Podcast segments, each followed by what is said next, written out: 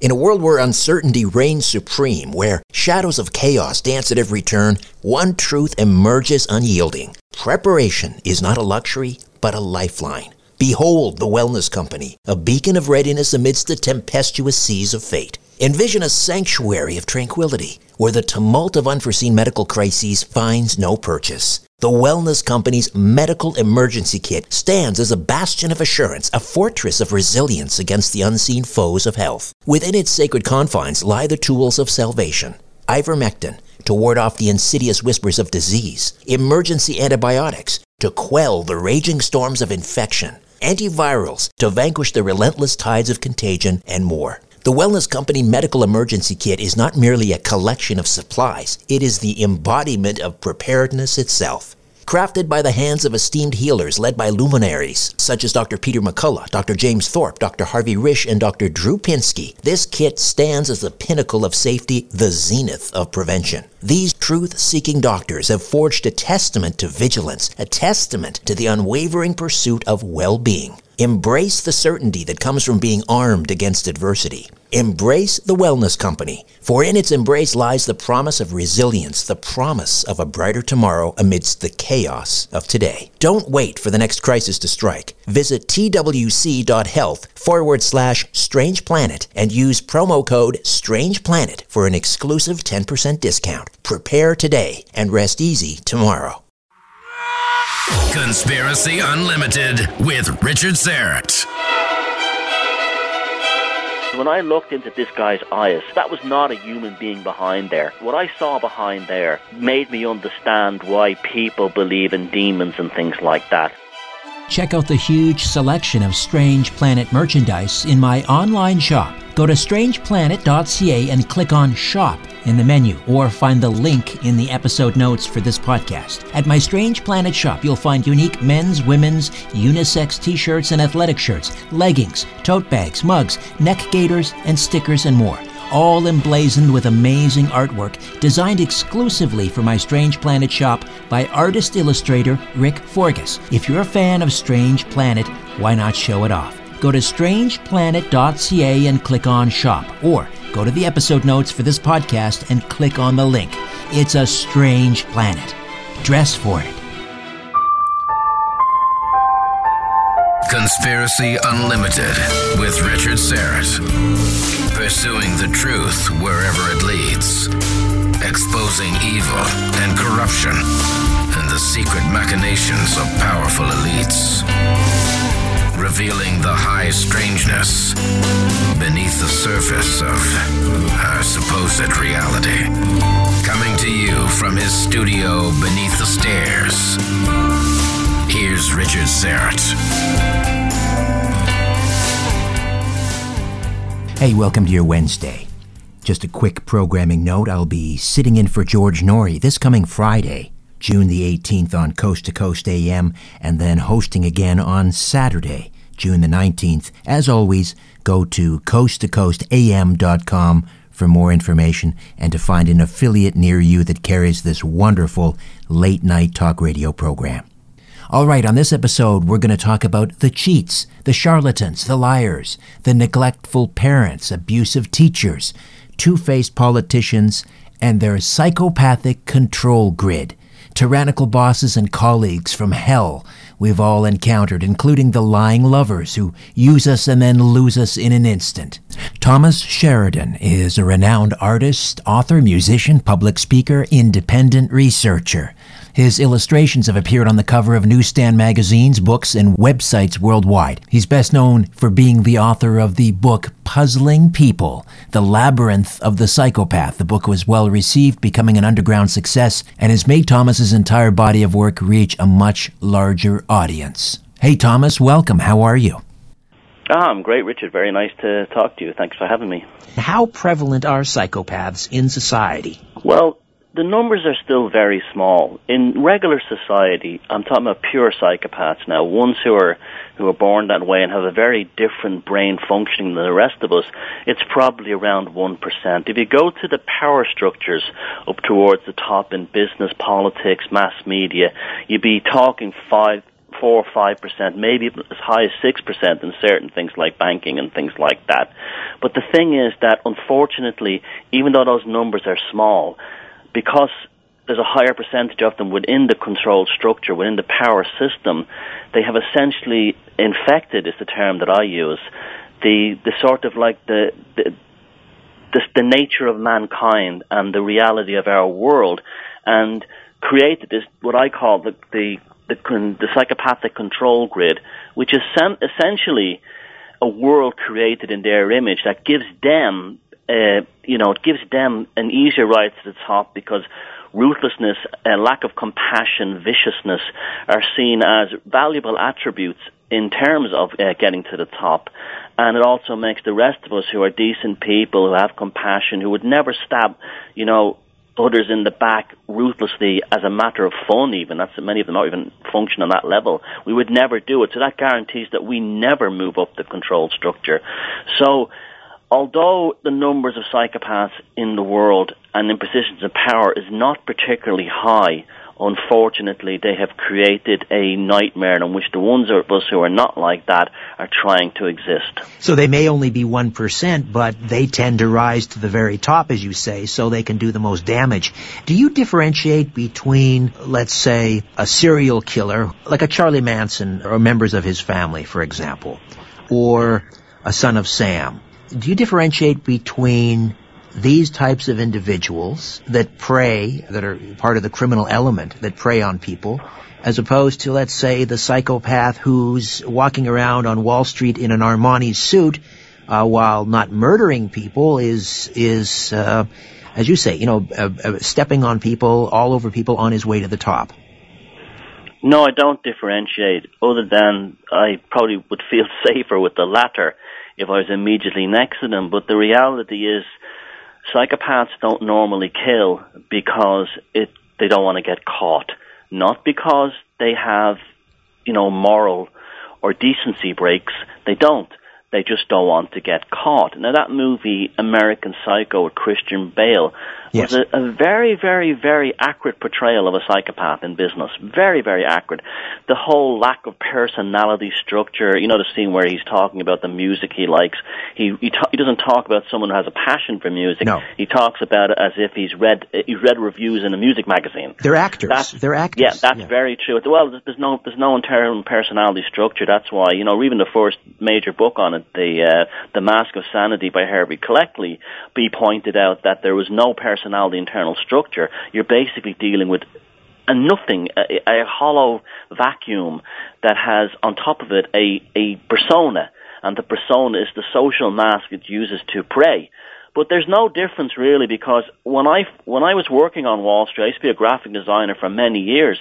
Well, not for many. I'd say about, about seven, about seven or eight years on Wall Street, uh, and and working in communications. I dealt closely with people that were very much like that. And it was only through reading books on serial killers, in particular books that profiled the likes of uh, David Berkowitz, the son of Sam, and Ted Bundy, that I came to realize, and saw also you know famous vicious gangsters, that I came to realize that these guys were exactly the same. In fact, there was very little on non-violent psychopaths at that time. It wasn't until about around, you know, later towards 2000 and stuff like that, that uh, Robert Hare's Without Conscience came out. But before that was nothing really. And uh, no, I don't differentiate. They, they should be seen as dangerous uh, in different ways. But there's, if they could kill you and get away with it, the ones that don't kill you and get away with it would just do it and they wouldn't care. It's only the fear of being caught and the consequences of going to prison that stops them. Would we be able to say then, I mean this is speculation, but would, would we be able to say that someone like a Berkowitz, uh, had he not resorted to murder, you put that same individual uh, on Wall Street or let's say in Washington, you know, uh, in the in the power structure uh, or the system the, inside the Beltway. Yeah. Uh, and and and if he had a, a sort of a, a motivation in, in, in, politics, that he would have succeeded in those arenas. Oh, absolutely, he would have, no doubt about it. Look at the the Bush, uh, you know, cabinet from when he was in power in the early 2000s, and you look how some of those people, like Cheney and the rest of them, uh, Wolfowitz behaved and talked, it, they, they were unapologetic in there, and they still are. And even Tony Blair in their their nature and what they did, you know, they're still boasting about how, you know, things like waterboarding and torture was, is a great thing. There was this powerful kind of sadomasochistic S&M element to that particular Bush cabinet. Even uh, Gore, Gore Vidal pointed that out in, one of his later books, and it's true. And that's that's they, they were turned on by the violence of being unrestricted and, and doing what the hell they wanted. And yes, I, I don't think there's a difference. Now, Berkowitz is an interesting case. We could go, you know, into all other places in that particular case. I believe that Berkowitz was also heavily involved in a cult and the cult ultimate all these cults ultimately go back to the intelligence services and they're used for social engineering and other kind of purposes. But yeah there's no difference. You were to put him in that suit stick him inside any major government or you know boardroom of any top corporation in the world and he would not be seen as deranged or insane in, or even odd compared to many of the people in the room that were, where they're calling the shots. Uh, definition. Uh, what's the difference between a sociopath and a psychopath there really isn't any. It's semantics. There's, it's an interesting history about how the two terms came about. Originally, the uh, the term commonly used was psychopath. That had been around in the context we're using it today from about the 1900 on. Uh, earlier terms were, temp, terms were things such as moral imbecile, and you know, you know that kind of thing.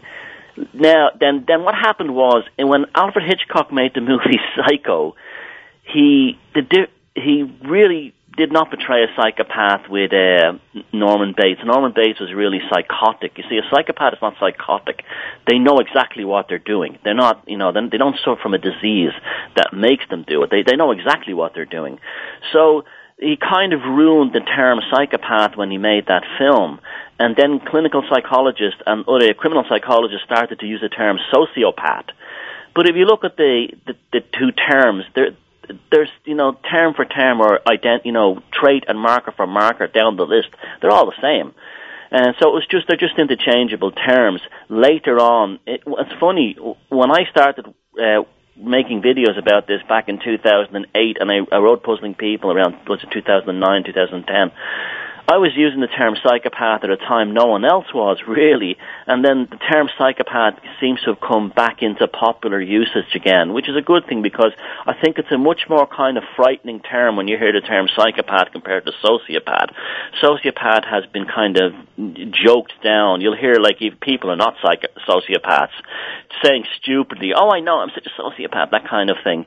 But uh, there's really no difference. It's really just semantics and uh, trends within clinical psychology that but they're basically the same thing. What What are some of the more recognizable uh, uh, traits of a, of a psychopath? You've sort of hinted, you know, there is no inner personality. Yeah. Uh, there's no sort of moral compass. But uh, continue on with the list. Well, let me explain that. Let me explain the, the no personality one more closely. They'll have no, they'll have personas when they move from relationship to relationship. They, they, they have generally have short-term relationships. They would never have a marriage or a, anything like that that would last a very long time or be in the same job or the same career or the same interest for a long time. They move very, very, very quickly from one thing to the next and, uh, they will invent a new persona. So one year they could be a hippie, uh, you know, into kind of new age things and stuff like that, and then they get sick of the person they're living with, and they they target a new person, and then the, that new person might be I don't know a white nationalist or something, and they'll completely switch the whole other direction and become like a pretend that they're not a white nationalist or racist or something like that to impress that person. Or it's just it's just it's almost comical when you do see how they switch and how they change personas. But that's a common one. They're just targeting. It's it's like a, it's like a, a predator changing its its you know, it's camouflage in the wild in order to hunt more effectively. That's the way it should be seen. Right, right. Yeah, that's that. Lack of compassion is another one. They, they, they it, when they do tend to ha- to, like, if they want, if they're trying to show compassion, they will often o- o- overdo it. They will, uh, they will put on a show at a funeral, screaming, howling, and, and that kind of thing. Very uh, very just trying to get attention to, to prove how compassionate they are. But they don't, wouldn't have genuine compassion if they if they saw someone they didn't know or had no use for drop dead in the street. They would just step over them like they didn't exist. Uh, in a very cold way, like they wouldn't care, and they would actually be sh- surprised and shocked why other people are are bending down to help this person who had a heart attack in the street. That they wouldn't get that. They wouldn't understand why people were were helping this person. It's just to them it just be you know you know tough. Uh, who cares? That would be one. They, they there's there's there's various traits, and we, we can't go around, uh, you know, constantly uh, looking for people and thinking he's a psychopath or she's a psychopath. Because nine nine times, ninety nine times out of a hundred, we're dealing with a regular jerk, you know. But yeah, another one to look for would be. Uh, they don't really have a past. That's a very interesting one I, that always comes up and over and over again. They don't have a, a past. Hmm. How could that such. be? How could that be? Because there's they never existed to begin with. It's the strangest thing. In my second book, Defeated Demons, I write up about a a, a very good survey that was done in in, in in prisons in Canada of, of killers who were serving life sentences and hardcore criminals like serial rapists. And they were the ones who were psychopathic were identified and moved away from the others. And they would they would have questionnaires and they would say things to them like, uh, "Okay, such and such, you're you're in here for for being a rapist," and the, the psychopath would say, "Oh, I'm not a rapist." What do you mean not a rapist? You were found guilty of raping ten women. Oh, I was a rapist then, but I'm not a rapist now, implying that this, the previous personality, they have a very strange understanding of time in the brain, and they do not think that the present version of them now is responsible for their crimes in the past, because they're not doing it anymore. Therefore, you can have a politician, a psychopathic politician, who can declare an illegal war right. which leads to the death of a million politicians, and then nowadays can be a run an interfaith foundation for peace and cooperation with not a hint of irony of, of how absurd I think are. we know who you're talking about. I think we all do. Yes. And that, we notice that that's a trait you notice a lot with politicians. When they get caught, they suddenly convert to Christianity and things like that. I mean, very common that we see that. But when you say uh, they, they have no past, you, I mean, there is a paper trail. There are documents. You're saying they simply, they have no concept of a past. Yeah, they live like animals. It's in the moment. Yeah, right. it's very strange. But uh, but you you'll notice this because you'll find things in their. You, you say like you said, there's a paper trail, right? You might meet one, and uh, you know you might marry one. You know, that, let's let's let's not forget they're all through society, not just at the top. And uh, I don't know, something goes wrong. He, after a few months, he cleans out your bank account, and you know he, he's gone.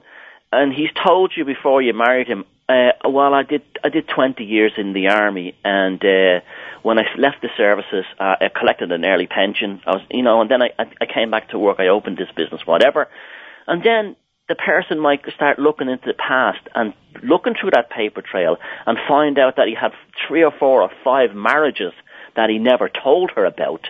You know, the kind of a thing. Right, right. And had uh, spent time in prison, but he'll be so convincing of his backstory. They're tremendous uh, liars and deceivers.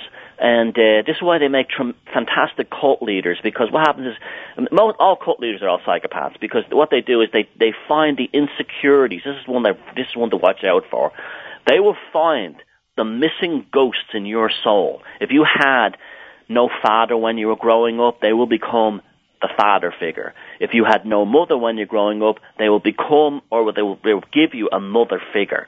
If you were any kind of trauma, loss, or a, a, an inability to fit in in your life, they will fill in all these ghosts in your soul in that, in order to win your trust and hold you and pin you down. Are they uh, then, are, are, they are they above average intelligence?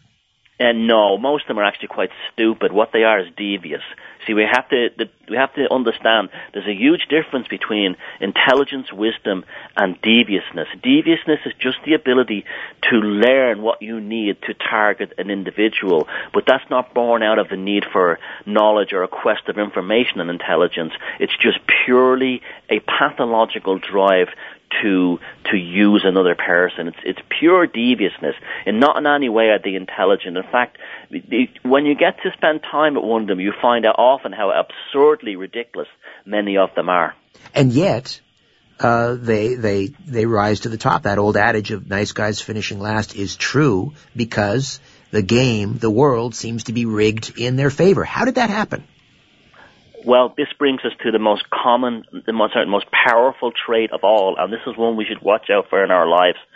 with not only the ones at the top, but one who maybe wanted to try and get into our lives, start a business with us or anything like that, or have a relationship. They they indulge in something that's called gaslighting. Now, what gaslighting is, it's it's literally when a psychopath take control, takes control of you, takes control of your company, takes control of your country, and then changes reality. It changes reality in the terms of it will give you conflicting information uh, and contradictory uh, information that causes a type of dissociation in your own brain where you don't know if black is white or white is black, if up is down, down is up, left is right, right is left, and eventually you give up and in order to try and get any kind of normality and stability, you acquiesce to the, the to the the demands and the gaslighting of the the psychopath. Sounds like something right out of Goebbels' propaganda playbook. Oh yeah, well, double and also George Orwell's 1984 doublespeak is a classic example of of, of gaslighting.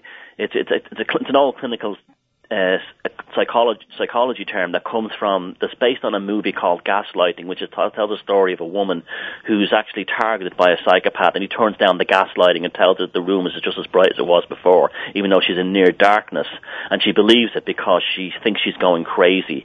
And yet, yes, Goebbels was the master of that, and you know, and also George Orwell warned us about it in 1984 because doublespeak was a classic example of that. The the delivery of two completely contradictory ideas into your brain at the same time, you just don't know what to do. So you just say, look, tell me what to believe in and I'll do it. Cognitive dissonance. Yeah, well, well, it creates cognitive dissonance in yourself, really. Yeah. Really, do, it does it in yourself, yeah. You mentioned that you worked on Wall Street for six or seven years. Was this how you first encountered a psychopath and then became sort of fascinated by it and started to study it, or, or where did that happen for you? Well, uh, as a little boy in Ireland, I was growing up when the Troubles here, what they called the Troubles here, were going on in Northern Ireland. Even though I grew up in Southern Ireland, there was uh, a bomb, a car bomb exploded nearby when I was 10 years old and it killed a load of people. And, uh, it, it just was, uh, I just couldn't understand what would drive somebody to do that. I just couldn't get it into my head, you know, like in a kind of a naive, childlike way, how someone could put a car bomb on a street uh, and blow people, innocent people up.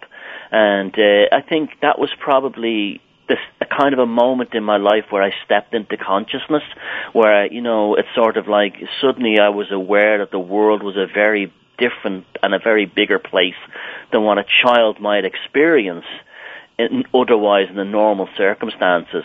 And so it was probably just from that wanting to know why people did things like that, why wars existed, why, you know, those kinds of things went on. And uh, I just didn't understand how, if the world was run by the most intelligent and the most uh, clever and the most, you know, democratic people, as they constantly told us, well, why was the world such an absolute, you know, in, you know, insane asylum? And I, there was things along the way, you know, even before I started reading books on serial killers that gave me clues. I, uh, one film was the one flew over the cuckoo's nest. Ah, yes. And I remember thinking that Nurse Ratched, that she ran that uh, that that ward all I want to do is watch the damn World Series. yeah. Listen, yeah, I got to take a time out. Uh, let me take a time out, Thomas. We'll come back and we'll continue to discuss psychopaths. Grand Canyon University's RN to BSN online degree program makes earning your bachelor's in nursing possible. Balance online coursework with local in person clinicals to position yourself for potential leadership opportunities in the time you have from wherever you are, leaving room for what matters. Achieve your goals with your personalized plan and team behind you. Find your purpose at Grand Canyon University. Visit gcu.edu. I can't stop talking about the pomegranate super tea from my friends at Get the Tea. They actually changed the name. It used to be known as Formula 13 pomegranate cleansing tea, but this gentle cleansing tea now contains a new, stronger formula. All I know is it still tastes great, it's still refreshing, and it still provides me with energy and a sense of well being. This new blend of tea contains some of the same ingredients as those that are in the Life Change teas, but with added natural pomegranate flavor and stevia to give it a natural, slightly sweetened taste. One pouch of tea contains eight tea bags, enough to last for one month. I brew two gallons at a time and then it steeps in cold water. Into the fridge it goes, and that's enough to last for the week. I start my day every day with a 16 ounce cool, refreshing glass of this amazing herbal, non GMO, caffeine free tea. It provides a daily gentle cleanse that rids my body of any intruders. A healthy gut is the key to a healthy body. So come on board and find out for yourself. The Super Tea also comes in peppermint. These teas are not available in any store. Use the code UNLIMITED and all your orders shipped for free. Get your tea from getthetea.com. If there's one thing money can't buy, it's sanity. Conspiracy Unlimited with Richard Syrett.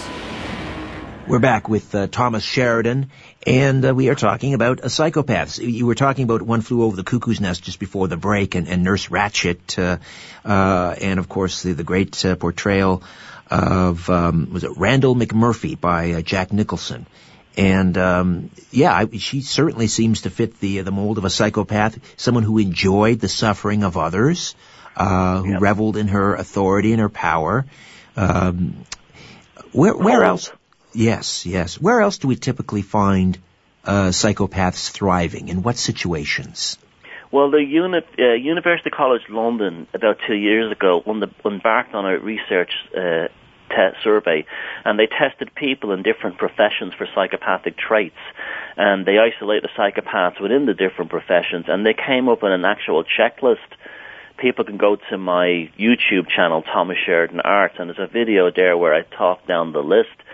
And uh, not surprisingly, there was there was like things like politicians and lawyers, and I don't mean that to say all lawyers are, and that, at the very top of it. But other ones there that came out were quite surprising was surgeons. Surgeons often scored very high at the psychopathic level. Really? People and oh yeah, because the the well the the, the rationale they gave behind it was they would be psychopaths. Now, the ones who are capable of being educated or are bluffing their way through educated would be drawn to something like that. It's a high glamour job. It you know pays a lot of money. It's a it's a risk taking kind of power trip, and it also in some levels, if you're operating on somebody like somebody's wife or daughter or children or husband, uh, and you you know you you kind of have to detach yourself from the fact that this is a human being uh, it's it, you have to like literally you see it as an object while it's on the operating table, and so psychopaths are very good at that because they don't see any anyone as having any real value other than an, an object, and so they would they would be drawn to that, and also it pays very well. It's a gla- it's a glamorous kind of job. It, you know, it attracts women, power, and sports cars and that kind of thing. So that's that's scored right up there, and. Uh, journalist, uh, mainstream journalist was very, very high. Wow. uh, yeah, but when you look at uh, what propaganda we have in the mainstream media, is that is it really such a surprise? You know, but they they were very, very much up there on the list. As was a religious per, like a, a, a religious person on a kind of a, a special mani- messianic quest. So, like someone who probably runs a mega church and has 10,000 people is raking a ton of money and they all love him, or like a TV preacher and, and, and, and a, you know, a new age cult leader who runs a, a comet debt cult who says you have to do what I do or the end of the world is coming soon and they, you know, and you must follow my word and my books and the messages that I give you from the Space Brothers. And they live, you know, you can always tell those types because they don't live in a small apartment somewhere. Right. They right. live in a, a large mansion, you know, a, you know, a large, you know, palatial home in the countryside, surrounded by an army of enablers because they're scooping up large amount of amount of monies from sure. their gullible, yeah, they, their gullible followers. I want to find out, you know, what makes a psychopath? Uh, are, are, they are they born this way? Is there a? I mean, you've differentiated them, uh, you know, from let's say uh, someone who's psychotic, uh, um, you know, someone who may have some underlying, you know, mental condition. Uh, so, how is a psychopath made? Where do they come from? Yeah, a pure psychopath is born that way. They're like that from the moment they came out of their mother's womb. They their parents will often notice as young children that they were cold and different and uh, they're very manipulative not only of other children but also as of adults. They become sexually active very very early because they realize that sexuality is something that they can uh, use to to get what they want in life or to blackmail people. Like for a young female psychopath, she'd start having sex at very early ages, often with older men, and then say things like, "If you don't give me a thousand dollars, I'm going to go to the police and say you molested me." This kind of thing. It's, this is like the, this will happen very very early on. They will have uh, they'll be the kind of kid that gave everyone the creeps at first, but they become manipulative, and they also would be the ones who would be the ferocious bullies at uh, in high school and things like that. Now their brains are very, very different. They have the same brain structure. The, all the, you know, the partitions and the, the, the neural pathways are all identical to what we use and the rest of us. But if you put them on an fMRI machine, which is a brain scan machine, and you, you present them with certain triggers such as things like violent images or thing, and so on, violent movies, they'll show no, no change in brain activity where a normal person, you know, the frontal cortex of the brain and the limbic regions is just where things like compassion exist and creativity, creativity too, you'll find that they're dormant within a psychopath. They're not damaged, they're not broken or anything like that. They simply don't need them. It's a horses for courses analogy. They only need the, the lower brain stems of their brains the, you know, the, the primitive part of the reptilian brain. And that's all they're interested in. Everything else is mimicry. So they're very different in how they use their brains. Very, very different. In fact, so different that Dr. Robert Hare of the University of British Columbia, who's the world's foremost expert on psychopaths and has studied them for nearly a quarter of a century, uh, calls them intraspecies predator and often uses terms like they're aliens and, and so on. And this is, you're not, you're talking about a hardcore academic. Wow. And he talks about them in those terms. Is he being literal when he's when he when he uses words like uh, alien? No, I, well, he's using it as an, alleg- an you know an allegory, but uh, on some levels, when I read some of his documents, it, it's almost like you can get the impression that he's biting his lip to holding back what he really wants to say because he's in academia. But yeah, I, I mean, I, I, I have, I, I, I just don't know what they are myself. But I know what's in there. Like I interviewed two of them for the book Defeated Demons, and one of them I did on Skype, and the other one I did in a restaurant here in Ireland. And I never want to ever be near one of these guys ever again because when I looked into that this this guy's eyes, there was no human. That, that was not a human being behind there because he was to- he knew we were I was dealing with him on a one to one basis. I knew what he was because he admitted to me because he, he he told me about it, and I, I basically bribed him to give me an interview and uh, I, that was not a human being behind there. What I what I saw behind there made me understand why people believe in demons and things like that because that was closer to what I was witnessing than a human being. Um, well, uh, I mean, let's let's probe that area a little bit. I mean, I don't I don't know uh, if you're a spiritual person, uh, but do you hold that out as a possibility that uh, you know the Bible tells us supposedly the world is is ruled by by Satan, and here we have perfect examples of you know the the psychopaths that are running this planet. Uh, do you hold that out as, as at least a as a possibility worthy of consideration?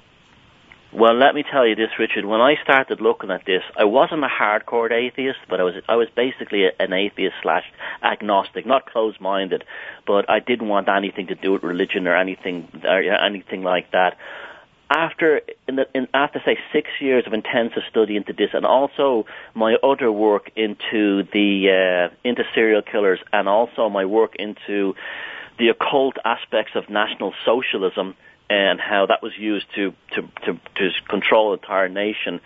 I'm, I'm no longer like that. I actually do believe that there are other forms and other entities that do exist in that crack between day and night that our ancestors called the jinn in the Islamic world, or the div, right. that they called the, you know, the, the, the, the Wetiko in the, in the other traditions that they called the, in the Celtic tradition, the fairies were actually often described in that way. And what most of our ancestors called demons or demonically, you know, possessed individuals. I'm now much more inclined to believe that something like that is a very real possibility because things have happened to me that look dealing with this subject that were definitely outside the bounds of what we would call you know rationality. Could you share um, one of those with me?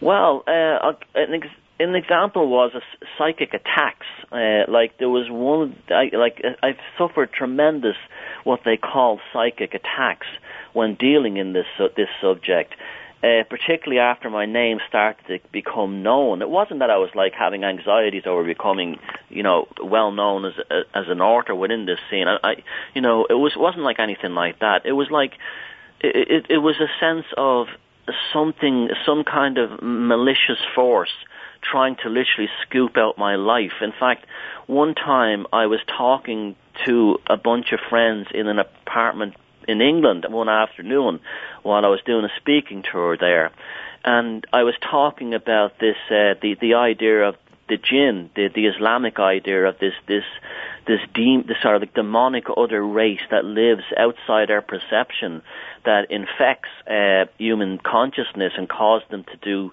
you know, pathological things. And I was talking about various fairies in the in the Celtic archetype that are similar. And uh, while I was saying this, uh, and something happened. Uh, I, I felt like I was going to die. I felt like that my life was ending right there and then. And uh, I had to stand up and grab the, the apartment building was an all converted uh, mill and it had these long metal columns that went from the basement up to the top floor holding all the different floors of the old factory up. And I had to physically ho- hold onto the column because I, t- I felt like I felt like my life energy was draining out of my shoes. And by holding onto the column uh, it, it, it actually helped me like gain a sense of magnetism or electricity back in my body that actually I, I was losing rapidly. And just by chance, one of the people there was a like was a a person that like training in shamanic healing, and immediately they said you're being attacked by uh, some kind of non-human entity that has a great hatred of you. And these things like this have happened. No, I've actually say uh, and other things as well, like strange synchronicities. When I was when I was uh, when I was working on my last book, Walpurgis Night, about the occult aspects of, of National Socialism. Right. I was I usually because I'm an artist, I usually start out my books with uh, a sketch. Now these sketches and doodles help me formulate the how I'll approach a particular topic or chapter. And I started to draw this this this creature. It was like. Uh, I don't know. It was like a grey alien meets the Jolly Roger skull and crossbones symbol. And I suddenly felt again this sense of like my life force was draining out of my shoes again. And I had to go lie down for a few hours. And I didn't go near my studio for a few days. And I was going online and I started to look at the book again. And because my book Walpurgis Night really begins in 1919 in Germany, a very pivotal year. I typed in the year 1919 German movies because I'm, I think cinema is a great way to explore uh, not contemporary and past history because it really gives us a, kind of an oracle into the human condition. And the first thing that popped up was a poster for a movie called Nerven, which was about this psychic disintegration of Germans in 1919 ah. following the First World War and that creature, this demon, was on the poster. Oh drawn, my! And I'd oh never seen before. My. Yeah. I, you know, the movie I thought you were going to mention was Nosferatu, but uh, uh, yeah, yeah. Well, that that would the vampire is a tremendous allegory for a psychopath. So it drains your energy, it sure. plays with your mind, and it can, you know, it, it it always seems to rise from the dead in a new form to target someone else. How do we how do we fight back, or do we just get out of the way, Thomas? Well, Mike, my maxim has always been no contact ever again. If you, you know, and that's not just a psychopathic person. That could be a very toxic or dangerous person in your life. Just get the hell away from them. Just run. And have nothing to do with them ever, ever again because there will be no happy ending there. It's not going to work out for you. They're constantly going to prey on you and play on your mind. That's the best thing. But we mentioned One Flew Over the Cuckoo's Nest there, and you mentioned Randle McMurphy. Well, they don't because if there's no internal personality structure and they don't have a soul as such, their uses are things like humor and satire. They don't and humor and satire is a great way to get at them, just like Randle McMurphy did in that film. He was the jester. The jester was the only one in court who could mock the king. That's why I also do stand-up comedy and I do satirist, satirist stuff because that's a great way of actually defending against it. Amazing. Yeah, that's a great way. And also the other character, the Indian, the Indian, the, the chief in that film. Yes. He represented the native soul, the native spirit. Uh, psychopaths are almost non-existent within native cultures because they're spotted at a very, very, very early age and driven out of the tribe. In Western society, we don't spot them. And that's seen within the film, uh, one flew over the cuckoo's nest where Randle McMurphy exchanges a piece of juicy fruit gum with the chief, and the chief goes juicy fruit, and he, he realizes then that he he wasn't uh, like a deaf mute. He was actually deliberately keeping his mouth shut and was smarter than anyone. And that was a that's a beautiful moment in that movie. It's almost like an alchemical moment where you have the the, the, the, that stick of gum became like the philosopher's stone, and then the two of them then had the power to take down you know Nurse Ratched's psychopathic empire empire within that ward. So yeah, there's the two ways. There's the three ways of dealing with it. One, get away from them. Defending your your, your psyche against them. Humor, satire, and laughing at them is a great way. And then finally, going into our native soul and looking for the the the, the depths of our culture and see how our and, and and learn to be more like our ancestors. And creativity is a great way to do that. Exploring yourself artistically. Once you have that, you have a firewall around your consciousness. They cannot get into it. And more importantly, it gives you that space, that sort of like that that parentheses that allows you to think and and you know get around their games and machinations. Thomas, uh, I really appreciate you spending some time with us. I know it's very early uh, over there in Ireland, and I've really enjoyed this conversation. I hope we can do it again sometime. Oh, it's a pleasure. Anytime, sir.